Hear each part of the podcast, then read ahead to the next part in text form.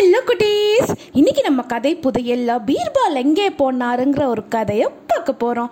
ஒரு தடவை பேரரசர் அக்பர் எதுக்காகவோ கடுமையான கோவத்தில் இருந்தாரு. அப்போ மன்னரை பார்க்க வந்த பீர்பால் சூழ்நிலை தெரியாம என்ன மன்னவா நலமா?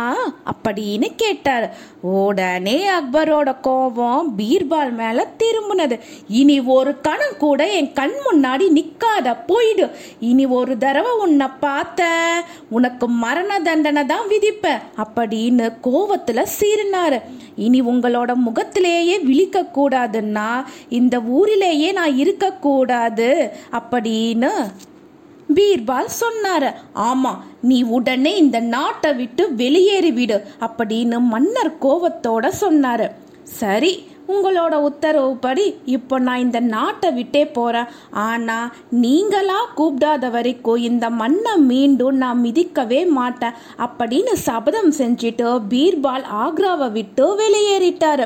இப்படியே நாட்கள் கடந்தது. அக்பர் சக்கரவர்த்தி பீர்பாலோட பிரிவை உணரத் தொடங்கினார். பீர்பால் இல்லாத அரசவை அக்பருக்கு மிகுந்த வேதனையை தந்தது. நல்ல ஆலோசனைகள் பல வழங்கி அரசாட்சிக்கு மிகவும் உறுதுணையா இருந்த பீர்பால அவசரப்பட்டு நம்ம நாட்டை விட்டு துரத்திட்டோமே அப்படின்னு ரொம்ப வருத்தப்பட்டாரு. பீர்பாலை எப்படியாச்சும் கண்டுபிடிச்சு திரும்பவும் அவரை நம்மளோட நாட்டுக்கு அழைச்சிட்டு வர வேணும்னு அரசர் விருப்பப்பட்டாரு. அதனால பீர்பாலை தேடி கண்டுபிடிச்சிட்டு வாங்கன்னு நாலு திசைகளிலும் அவருடைய ஆட்களை அனுப்புனாரு. ஆனா பீர்பாலை எங்க தேடியும் கண்டுபிடிக்க முடியவே இல்லை. அவரை தேடி கண்டுபிடிக்க போனவங்க எல்லாருமே ஏமாற்றத்தோட திரும்பி வந்தாங்க. கடைசியா அக்பருக்கு ஒரு யோசனை தோணுனது.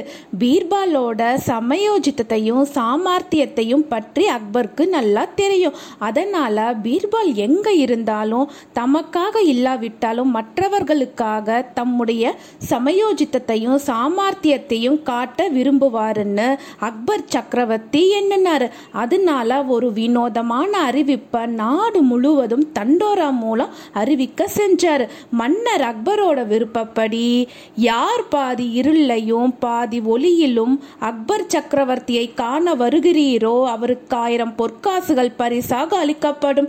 டும் டும் டும் அப்படின்னு நாடு முழுவதும் தண்டோரா மூலம் அறிவிக்கப்பட்டது. பீர்பால் கிழவன் வேடம் அணிந்து ஒரு ஊர்ல தலைமறைவா வாழ்ந்துகிட்டு வந்தாரு. அந்த ஊர்ல ஒரு ஏழை குடியானவன் அவரை அன்போட ஆதரித்து வந்தாரு. அந்த ஊர்லயும் அக்பரோட தண்டோரா செய்தி பரவுனது.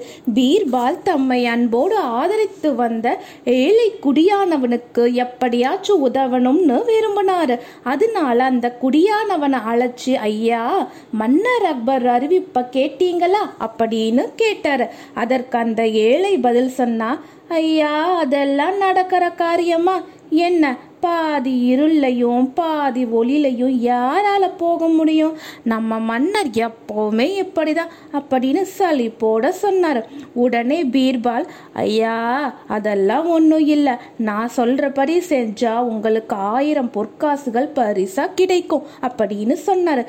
அந்த குடியானவனுக்கு முழு நம்பிக்கை ஏற்படலைனாலும் ஆயிரம் பொற்காசுகளுக்காக பீர்பால் சொல்வது போல செய்யறதுக்கு அவன் தயாரா இருந்தான்.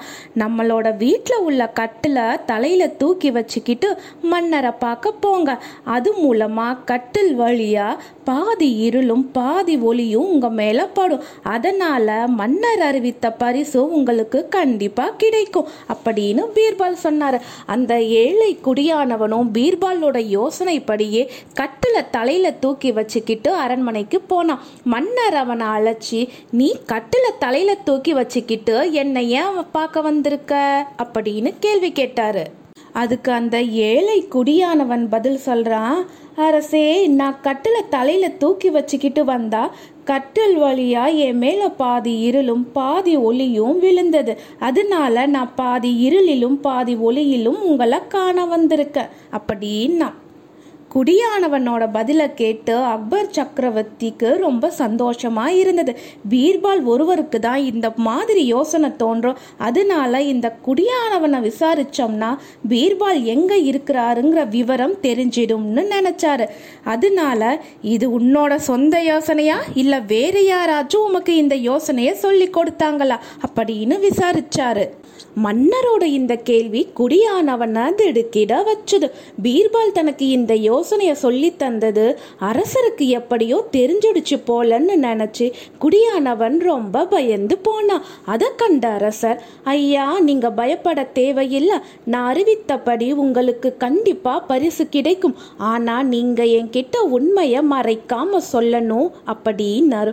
உடனே குடியானவனும் அரசே நீங்க சந்தேகப்பட்டது சரிதான். என்னோட வீட்டில் புதுசா ஒரு பெரியவர் வந்து தங்கி இருக்காரு அவர் தான் எனக்கு இந்த யோசனையை சொல்லி இந்த யோசனைப்படி செஞ்சா பரிசு கிடைக்கும்னு சொன்னாரு. அப்படின்னு பதில் சொன்னான். உடனே அரசரும் தான் அறிவித்தபடி அவனுக்கு ஆயிரம் பொற்காசுகளை வழங்கினாரு. அது மட்டும் இல்லை அவனோடு ஒரு சேவகனை அனுப்பி பீர்பாலை தன்னோட அரண்மனைக்கு அழைச்சிட்டு வந்தாரு. இந்த கதையோட கருத்து என்னன்னா ஆத்திரம் அறிவை மறைக்கும். இந்த கதை உங்களுக்கு பிடிச்சிருந்ததா குட்டீஸ்? பா